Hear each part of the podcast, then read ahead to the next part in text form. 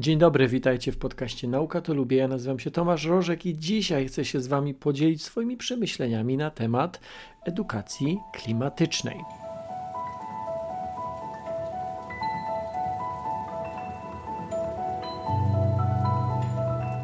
Jak w sposób skuteczny mówić o zagrożeniach, jakie wynikają ze zanieczyszczenia środowiska naturalnego i ze zmian klimatu? E, z jednej strony tak, by nie straszyć, a z drugiej, by mobilizować do konkretnych działań. To jedno z tych pytań, na które próbowali odpowiedzieć paneliści PreCOP27, konferencji klimatycznej, która odbyła się kilka tygodni temu w Katowicach. E, dzisiaj powiem Wam o moich wnioskach, które wyciągnąłem z tamtego wydarzenia, ale także z wielu podobnych spotkań tego typu, w których miałem przyjemność uczestniczyć.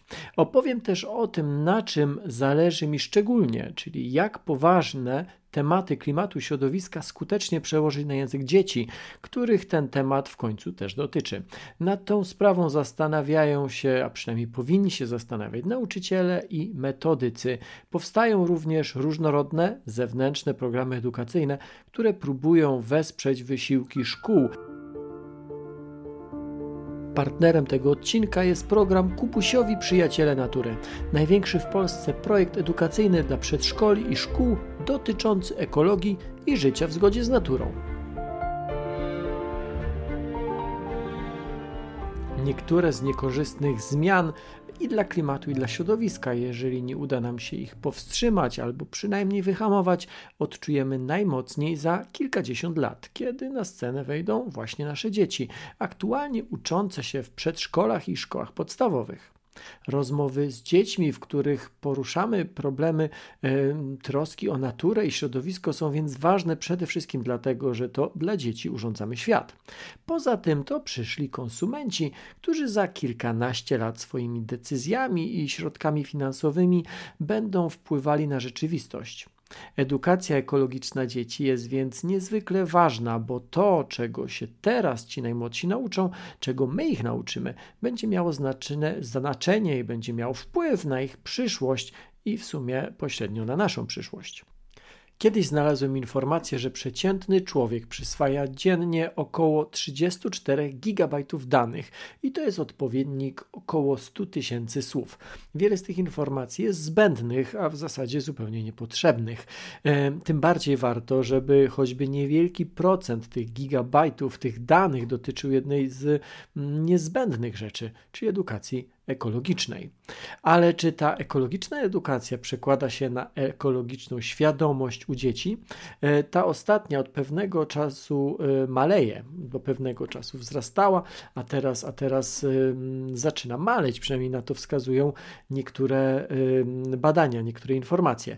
Czy najmłodsi są w ogóle świadomi ekologicznie, a jeśli nie są, to dlaczego tak się dzieje? O tym, że straszenie i grożenie nie jest skuteczną metodą do zmiany przyzwyczajeń czy do e, przyswajania informacji, wie każdy nauczyciel i rodzic. Jasne, że grożąc złą oceną, można wymusić naukę słówek, na przykład naukę słówek na lekcji angielskiego albo dat na lekcji historii.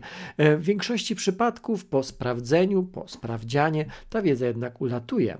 Element nieprzyjemnych konsekwencji może mobilizować, ale silniej przemawia do nas przekaz mobilizujący pozytywnie. Na dłuższą metę bardziej mobilizuje nas nagroda niż e, wieczna kara. E, gdy ta kara nam grozi, jesteśmy częściej skłonni do oszukiwania i do szukania półśrodków. E, inaczej jednak postępujemy, gdy mamy świadomość, że włożona praca otworzy nam jakieś drzwi do nowych możliwości, czy w ogóle da nowe możliwości. E, wtedy nie szukamy drogi na skróty.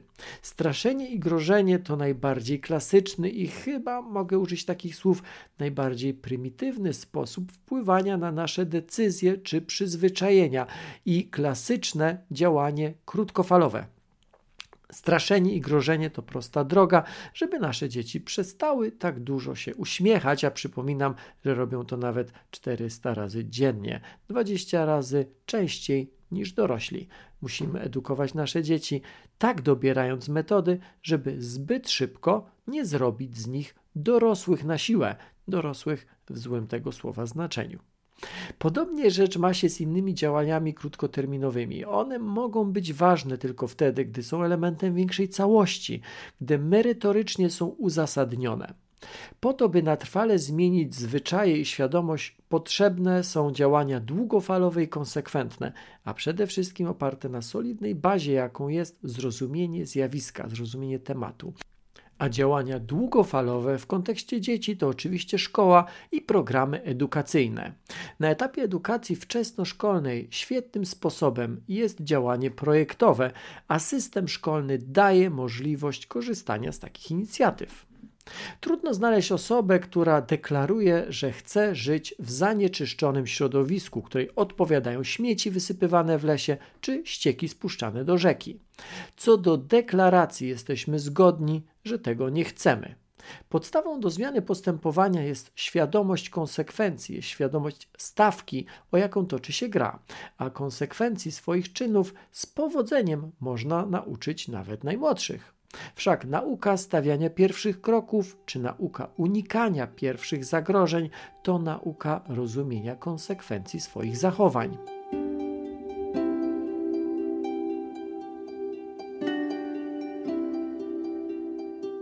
To truizm, ale warto go powtarzać dzieciom od najmłodszych lat. Środowisko to dobro wspólne, dzięki któremu w ogóle tutaj możemy funkcjonować. To nasze naturalne miejsce do życia i nasz dom.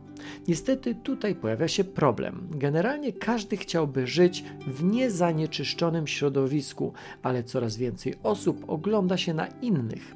I tak jak mógłbym jeszcze zrozumieć takie podejście osób starszych, tak nie mogę pojąć tego, że w ten sposób myślą coraz częściej młodzi. Jest gorzej. Z raportu Ziemianie atakują wynika, że świadomość klimatyczna wśród młodych spada. Mimo wielu lat mówienia o jakości powietrza, jakości wody, o konsekwencjach zmiany klimatu, młodzi ludzie coraz mniej są w tych kwestiach świadomi.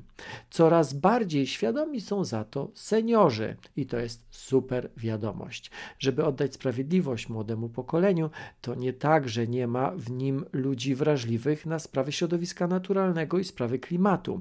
Takich młodych jest bardzo wielu. Słyszymy o nich, bo jak mało kto potrafią narobić hałasu i dobrze, że hałasują w tak ważnej sprawie. Niestety jednak jest to margines, przeważająca większość albo nie ma zdania, albo nie ma ochoty nawet go mieć.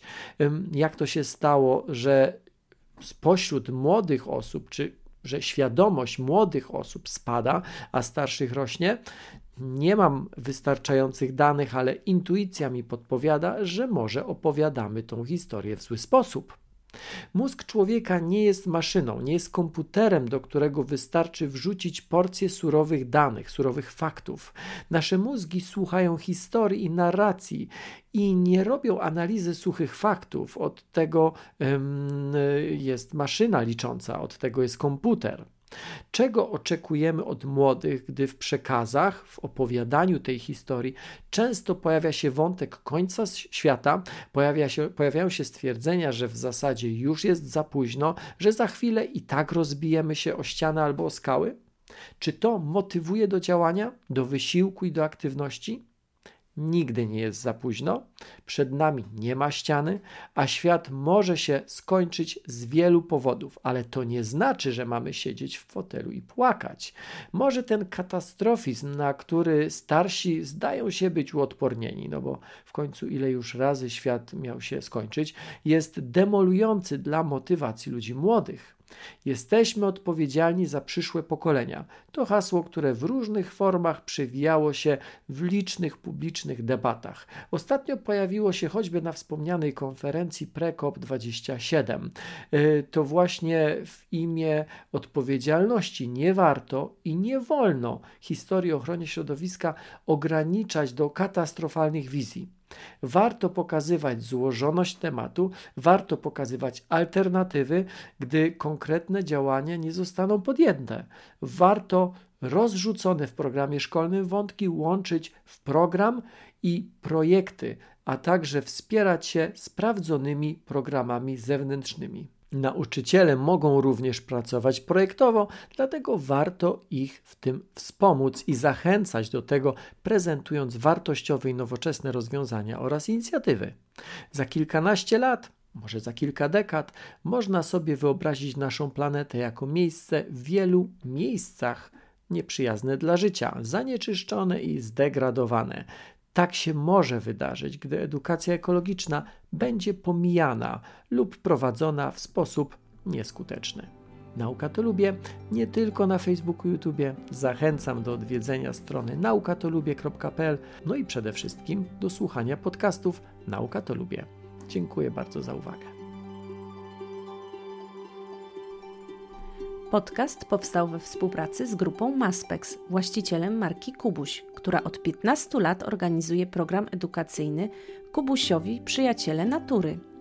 Narzędziami w tym programie są atrakcyjne materiały dydaktyczne zawierające scenariusze lekcji oraz treści multimedialne, takie jak filmy, bajki, audiobooki i gry poświęcone tematyce życia w zgodzie z naturą dla nauczycieli oraz dla dzieci z przedszkoli i klas 1-3 szkół podstawowych. Co jest efektem? Ogólnopolska inicjatywa, która realnie pomaga kształtować świadomość ekologiczną najmłodszych. Co roku w programie bierze udział ponad milion dzieci z przedszkoli i szkół podstawowych. Dzięki projektowi dzieci uczą się podstawowych zasad dbania o naturę i odpowiedzialnego gospodarowania jej zasobami. Zapisy do programu odbywają się na stronie przyjacielenatury.pl. Tam też możecie znaleźć dodatkowe informacje oraz materiały edukacyjne.